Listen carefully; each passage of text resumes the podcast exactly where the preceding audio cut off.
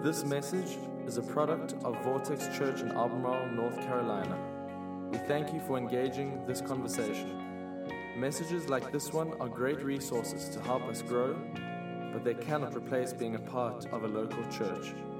If you're not actively a part of a church, we encourage you to find one near you that fits you, visit it, and get involved. And we hope this message gives life to you today. Enjoy. Well, hey, everybody. How are y'all? My name's Kevin. I'm one of the pastors here. Um, we are right in the middle of a series on joy that we've called Joyful, really kind of embracing a promise that's contained within the book of Philippians, where we can, no matter what our circumstances are, no matter where we are in life, live with joy.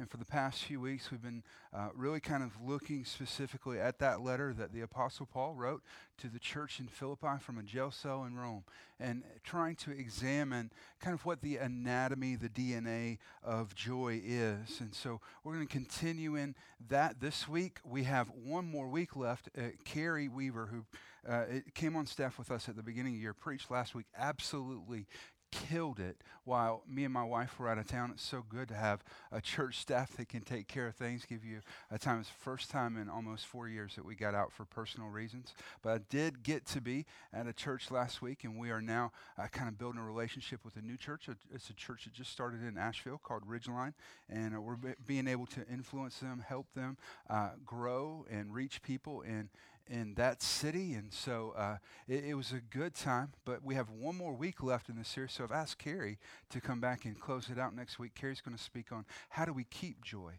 Many of us have, have experienced joy. We get to that point where we actually have given ourselves, and then we get to uh, this moment, and somehow it just fades and goes away. So, Carrie's going to speak on that next week. And as we get started today, I want to give a shout out specifically to a group of people that, that need a lot of attention and praise. It's our kids volunteers.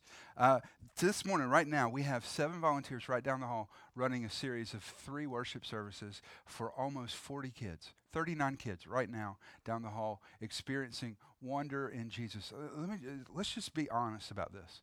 There are many churches in our community that don't have 40 people in them this morning, and we have 40 kids. Isn't that awesome?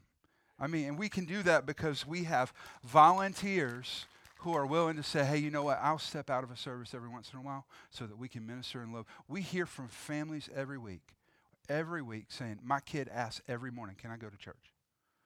Is it church day? Is it church day?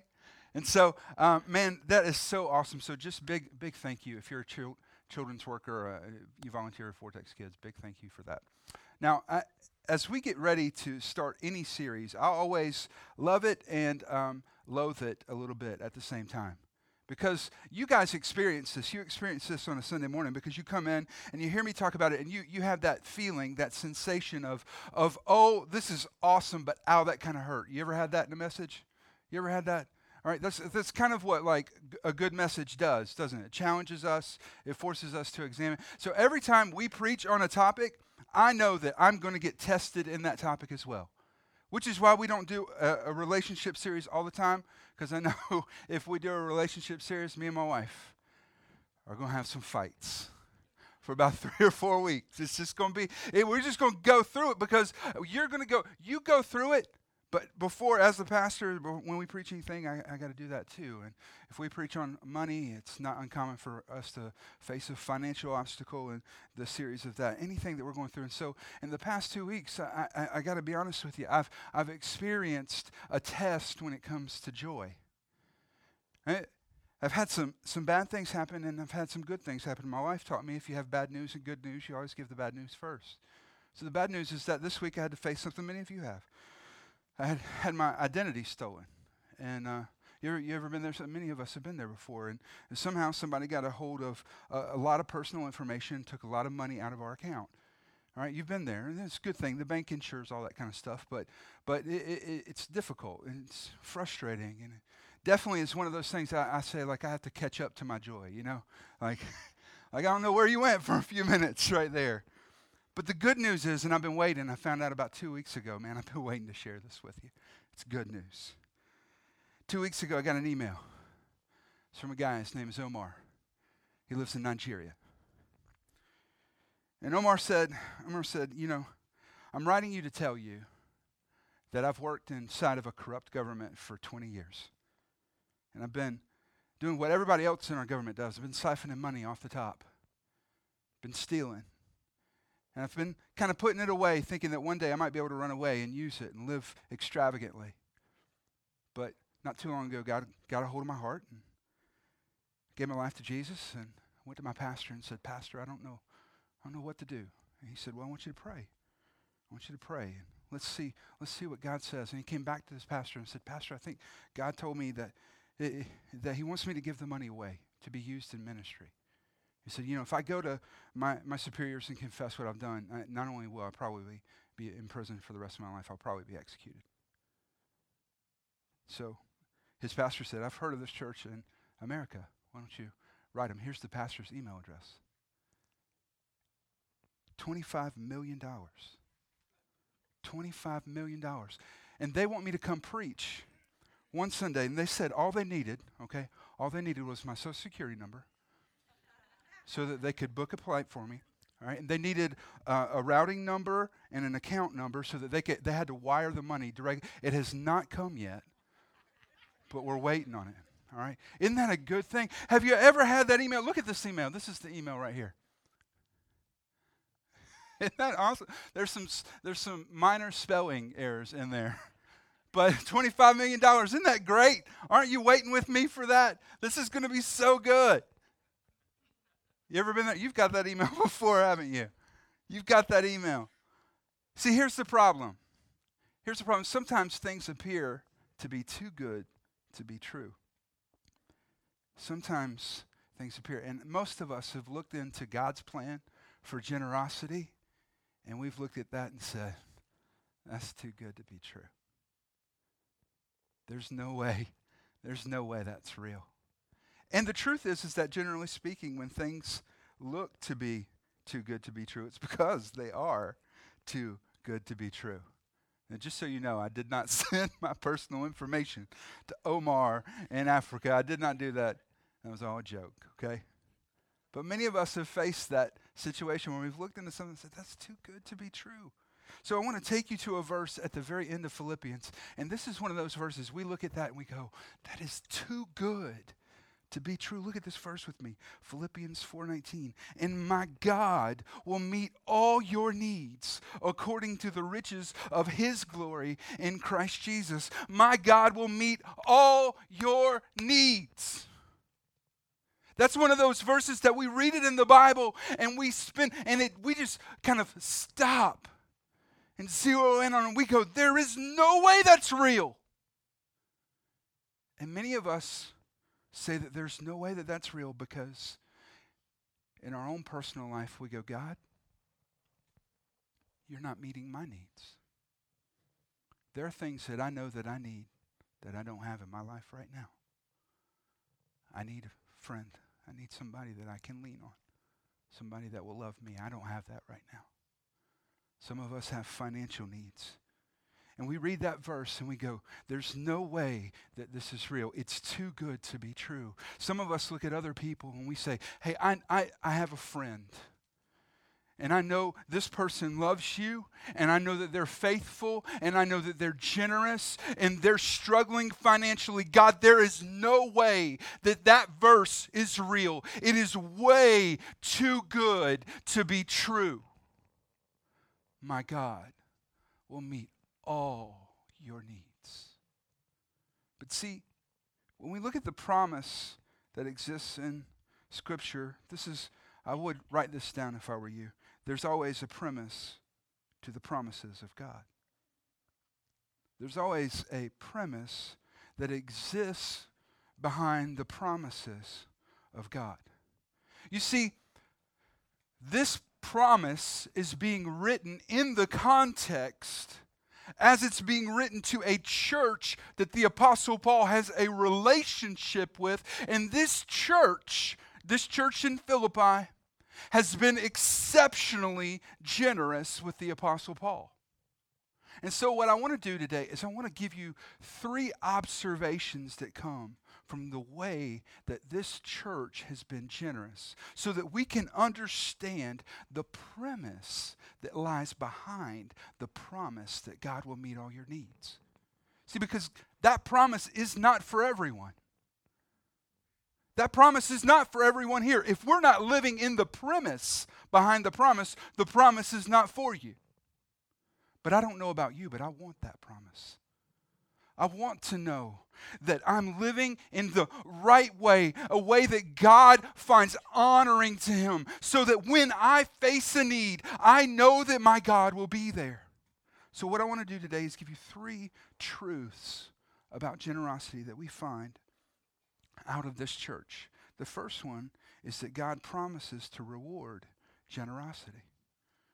God promises to reward generosity. I want to spend a, a good bit of time talking about this this morning.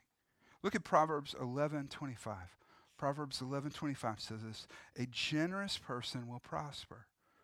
Whoever refreshes others will themselves be refreshed." Ooh.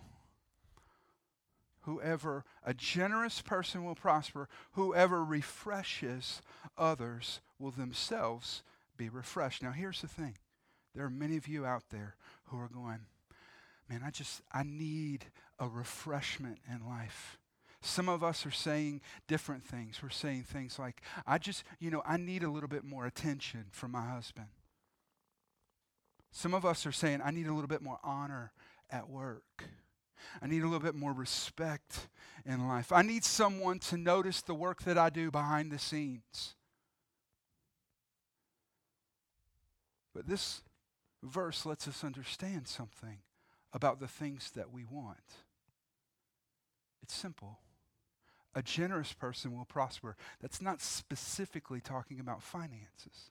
Because then he says, if you refresh others, you will yourself be refreshed. See, when we give attention, we get attention. When we give honor, we get honor. When we give respect, we get respect. And there are many of you who know that you need something, but you are not being generous in that.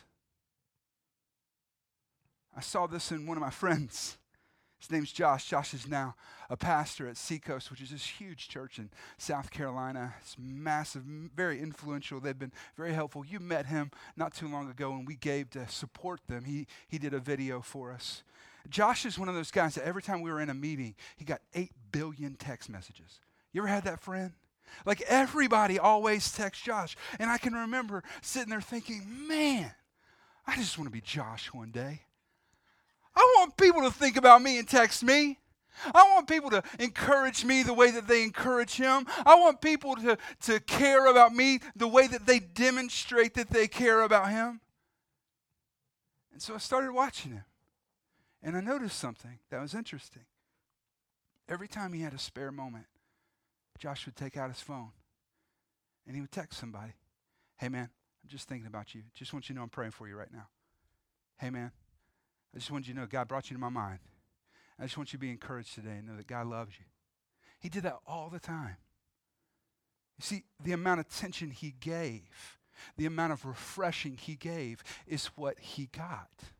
See, God honors and rewards generosity. Jesus speaks about this specifically in Luke 6. Look at what he says Give and you will receive. Let's just stop there. Let's just stop. Can you realize that if you're the kind of person that everything that you get stops with you? Financial blessing comes to you and it stops with you. Love comes to you and it stops to you. Honor comes to you and it stops with you. Why in the world would God ever give you more? Why?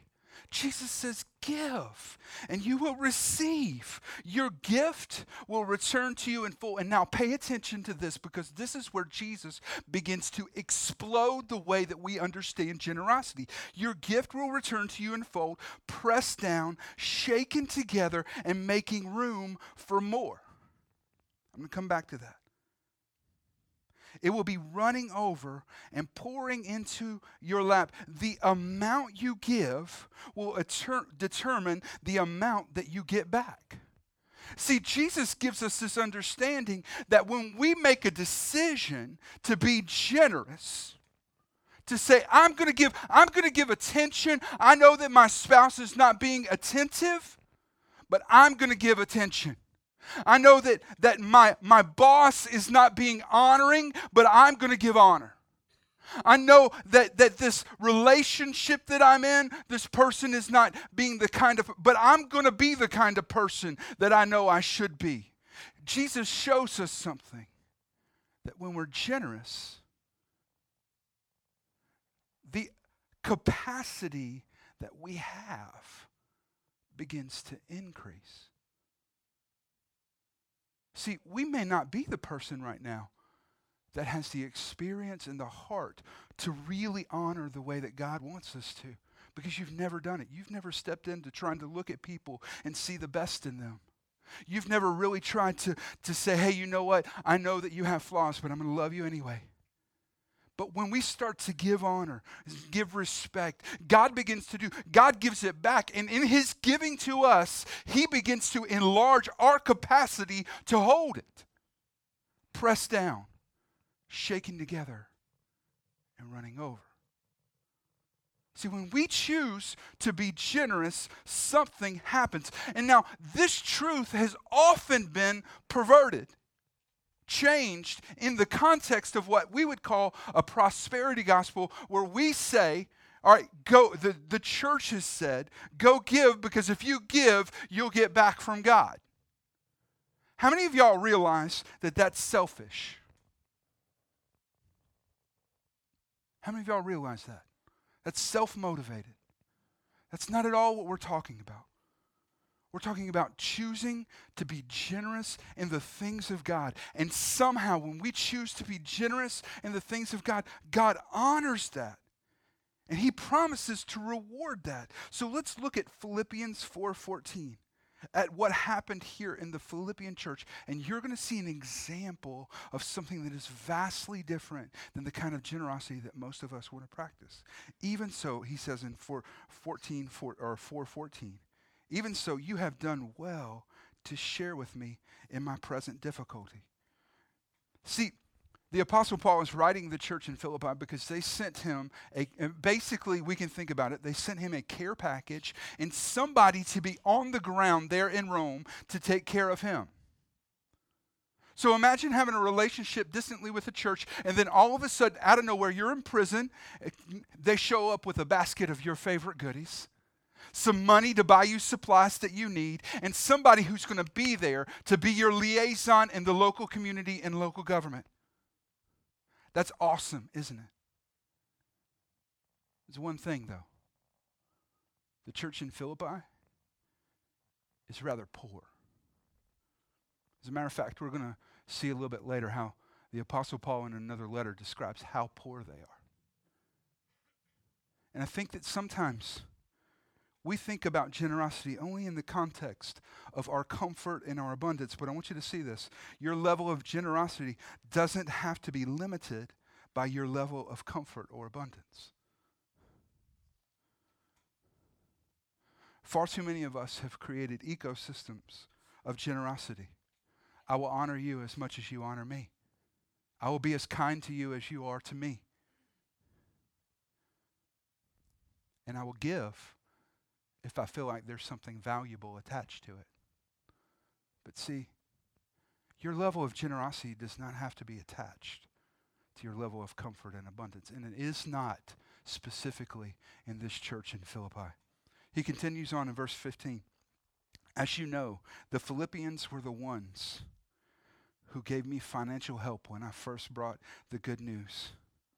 And then traveled on in Macedonia. No other church did this. Even when I was in Thessalonica, you sent help more than once. He says, Listen, when I showed up in your town, you said, Here's Paul. We believe in what's going on. We're going to pay him. We're going to support him. We're going to give to the cause of building the gospel and building the church. And then when he moved on, after the church had become rooted and established, and he moved to Thessalonica to start another church, they said, You know what? We believe so much in his ministry, we're not going to stop giving now, we're going to continue to give. So I think that sometimes we misunderstand what generosity is, and that's number two. I want you to see this that generosity is not measured by how much we give, but by how much we keep. Real generosity is not measured by how much we give, but instead by how much we keep. See, I think oftentimes when we start to work with young families that are starting to uh, kind of grow in the Lord and you know that God's plan is for you to be generous, you come and you go, how much should, should we give? And obviously there's an answer biblically that we attach to that that we call the tithing principle, 10%. And so one of the first most common questions is, what should I tithe on?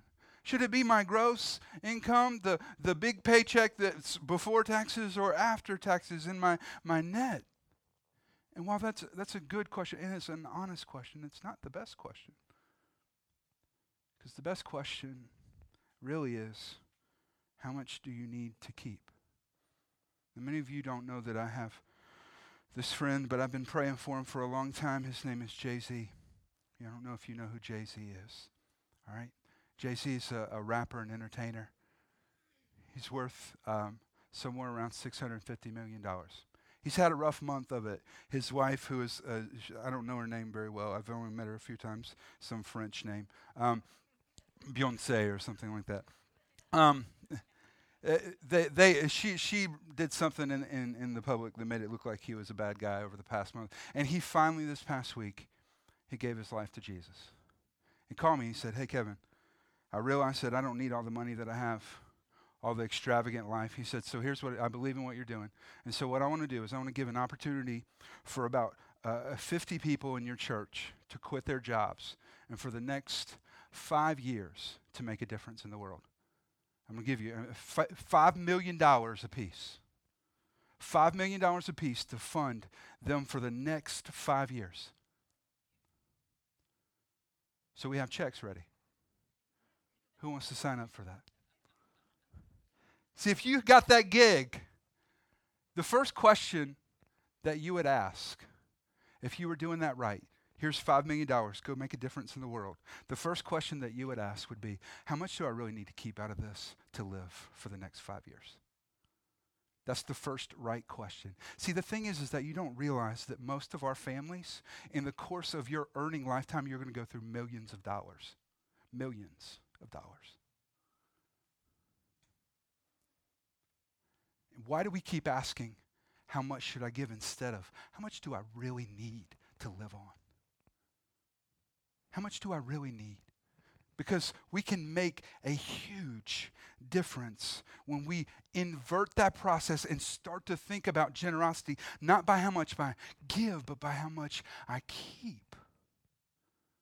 See, I want to give you some directions when it comes to how we should give. And you're going to see that the, the church in Philippi gives us a great understanding of this. But just so you understand the way that we should give when it comes to the stuff that we give out of our income, the first thing that we need to do is we need to give to the church. As a matter of fact, Malachi 3, which is a great chapter, if you ever wonder what God's plan for giving is, gives us great instruction. In Malachi 3, in verse 10, it directs us that the very first thing we need to do is we need to take our tithe to the storehouse so that ministry can happen out of the church. The church is God's tool on the face of the earth to change the face of the earth. And so when we're involved in a church, when we believe in a church enough to attend it, to serve in it, God instructs us to give to it and to give 10% and to do that first. Now, I'm just going to give this, I'm not going to do this in the next service, but I, I just want, I feel like I need to do this right now. I want you to understand why first matters. All right, I don't have enough time to get into this, into the kind of entirety of the scripture, but when we give first, okay, when we give first, what we give first to in the succession of the way we give is what we are looking to to say, bless what is left. So let me just ask you this question. If you give to the bank first, does the bank have the capacity to bless what is left? No. All right? If you give to a car payment, or you give to fun, or you give, if you give that first, does it have the capacity to bless what is? It does not. And I've said this before the instruction of God to give 10% first is the most generous and gracious thing that He could ever do because many of you every month are spending over 100% of what you make. And so God says, I want you to understand when your pay period starts, what is 100%? You need to know what your 100% is before you can factor 10%. Give it to God first. He blesses the other 90%. The second place that we need to give, as instructed through Scripture, is we need to give to family members that are in need. As a matter of fact, this is addressed specifically in 1 Timothy 5:16, where the apostle Paul writing to a young Timothy says, "I hear instruct your people to be generous in their family, to take care of their families. If they have family members that are in need, find help them to meet their needs." The third place that we need to give, above and beyond a tithe, is that we need to give to those who are in our church that are needy. Now, there, this is one of the reasons that we encourage you so much to get plugged into a small group. Because over and over and over again, we find out that people who are plugged into small groups, when they face those moments when things are going south and going south quickly, they have a group of people around them who stand up and say, Hey, you know what? We're here for you. You can't pay your power bill this month. We will help you do it. Because you're doing life together. And the Fourth, and the final place, is that we need to give to needy causes that exist in the world outside of our family and our church. Let me just give you some advice. When you do give to a cause, make sure that you research how much of the money you give goes to the cause that you're giving to and how much goes to the administration of that organization. Because you're going to find that there are a lot of slick looking organizations where a large percentage of what you give goes to administrative overhead and advertising.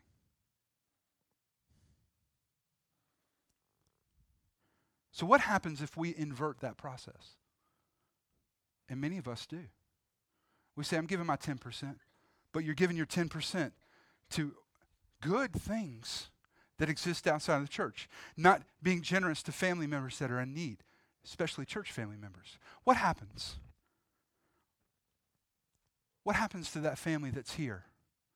That we don't have the money to take care of them. There's nobody that they have a relationship that can be there to help them through a difficult financial time. What happens to them? They get like many families you know, they get hurt and they walk because the church wasn't there when they needed it. What happens to a family member that's in your family that you have the means, God has provided it, he, you have excess to take care of them, and you don't? What happens? Somebody else has to, don't they? We rely on the government. Let's just be honest. So much of what we think the government should do, the church should be doing. And then what happens if we aren't tithing? What happens in the church? And it's happened in many churches, especially in our area. Ministry stops. That's what happens. Ministry stops, and you get to that point where you're just trying to pay the light bill. See, God's plan is that we fund ministry that we give generously to family members that are in need. We take care of church family members that are in need. And then, then we give to noble and good causes. And see, I think many of us think, who could do that? Only a rich person could pull that off. And we preached a series not too long ago called How to Be Rich. I think in that many of us realize that we are. We are rich. But the church in Philippi was not. And as a matter of fact, in a letter that the Apostle Paul wrote to uh, the Corinthian church, which is kind of like our church in the context of the world, a wealthy church, a church that had it all, that was in the glistening, bright city of Corinth, a church that was filled with people who had means and education. He wrote to them to describe what happened when he was with this group in Philippi. Because they were all collecting money for something that was going on way away from them. To do a missions project together. And this church, because they were wealthy, had promised a lot of money. So he wrote them this. This is one of my favorite passages in all the Bible. Now I want you to know what God has done through the churches in Macedonia. Now, earlier in the passage that we read out of Philippians 4, the Apostle Paul told us that the church in Philippi was in Macedonia. They are being tested by many troubles. And I don't know if you're here today, and that's where you are. You're being tested by many troubles, and they are very poor. But look at this. But they are also filled with abundant joy, which has overflowed into rich generosity. I just want you to know this. I'm just going to press pause on that passage right there. That when our lives are fully surrendered, when we embrace joy, joy always overflows into generosity. Joy always overflows into generosity. All right, you're looking at a church that's in the middle of a crisis. They're in the middle of troubles. They have no means. They're poor. And he says, I want you to know what happened here. Because out of their abundant joy, they over they overflowed into rich generosity. Look at as he describes what happened. For I can testify that they gave not only what they could afford, but far more. And they did it of their own free will. They begged us again and again for the privilege of sharing in the gift for the believers in Jerusalem. And they did more than we had hoped. For listen to this, for their first action was to give themselves to the Lord and then to us, just as God wanted them to. Now, I wasn't planning on sharing this, I remember this moment in September of 2012 when we had literally risked everything to do this. We had banked on being able to have enough money in our savings. We had saved for years. And at the end of two, September in 2012, when our church was mo- one month old, we did not make enough money that month to cover our expenses, and we had $400 left in our savings account. I want you to know that when you get to a place where you realize that you can give yourself to God, that somehow you stop asking the question, What do I need to give? and you start asking the question, What can I keep? Because you realize that God can take what you give and do something that you could never do with it. And we believe that God wanted us to do this so much that we were willing to go broke doing it. And look, in the last few years, hundreds of people have given their lives to Jesus. Many of you share that testimony. So I want you to see number three. When we are sacrificial in what we keep, the kingdom of God advances and our lives become more attractive. See, I was thinking this week that I don't think it was God's plan ever for the gospel to spread through billboards or church signs. Because God's plan has always been that the gospel would spread through people, through lives. Lives that impacted people that were around them. And I want you to look at what the apostle Paul says about the church in Philippi in Philippians 4:18. He said, "At this moment, because of what you sent me, I have all I need and more. I'm generously supplied with the gifts you sent me with Epaphroditus. Look at this. They are a sweet smelling sacrifice that is acceptable and pleasing to God. What happens when we become that person that says, everything that comes to me stops with me? What happens when a pond gets stopped up? When a river gets stopped up? It smells bad. But the Apostle Paul looks and says, Your generosity is a sweet smelling sacrifice. There's something attractive about who you are now. And when we become generous, there's something attractive about our lives that as it's lived out in front of the world, the rest of the world goes, I, I don't know what's different about them, but I want that.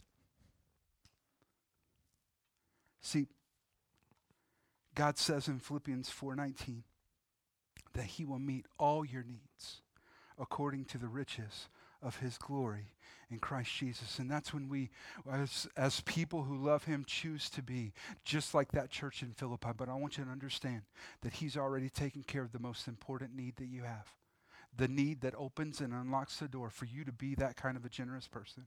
And that's that He gave you the gift of His Son, Jesus, so that the things that are broken inside of you, the things that don't line up with His Word, can be reconciled and made right. And today, if you're that person and you realize God's calling me to a new level of generosity, not just financially, but a level of generosity in the way that I honor people, the way that I respect people. If God's calling you to that today, I want you to understand that when we confess our sin, God comes in and heals us and gives us the opportunity to live in His newness. So let's pray. God, we just thank you. God, we thank you that you've never left us to ourselves, that you've always been so faithful and generous. God, that you've already made the sacrifice. You've already made the payment, the down payment for us to live in the fullness of all that you want for us.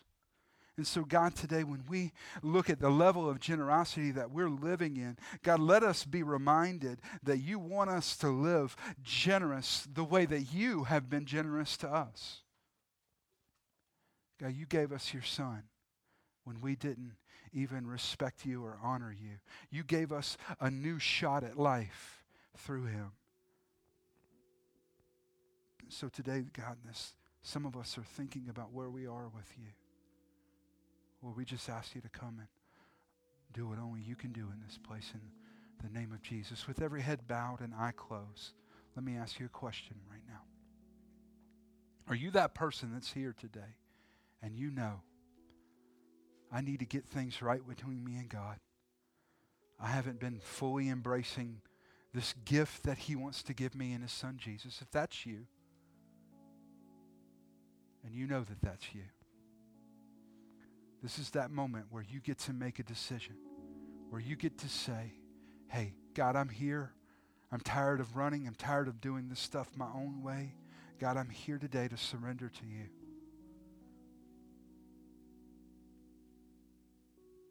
So, who is that today? All I'm going to ask you to do is raise your hand. Just raise your hand. God, I'm here today to surrender. I see that hand. Who else? Who else is here to say, God, I'm tired of running?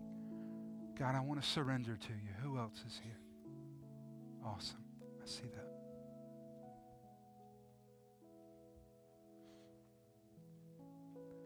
Now, I want to ask a question, and I want many of you just to be honest with yourself. Is God calling you to a new level of generosity today? If He is, what I want you to do is raise your hand right now as a commitment.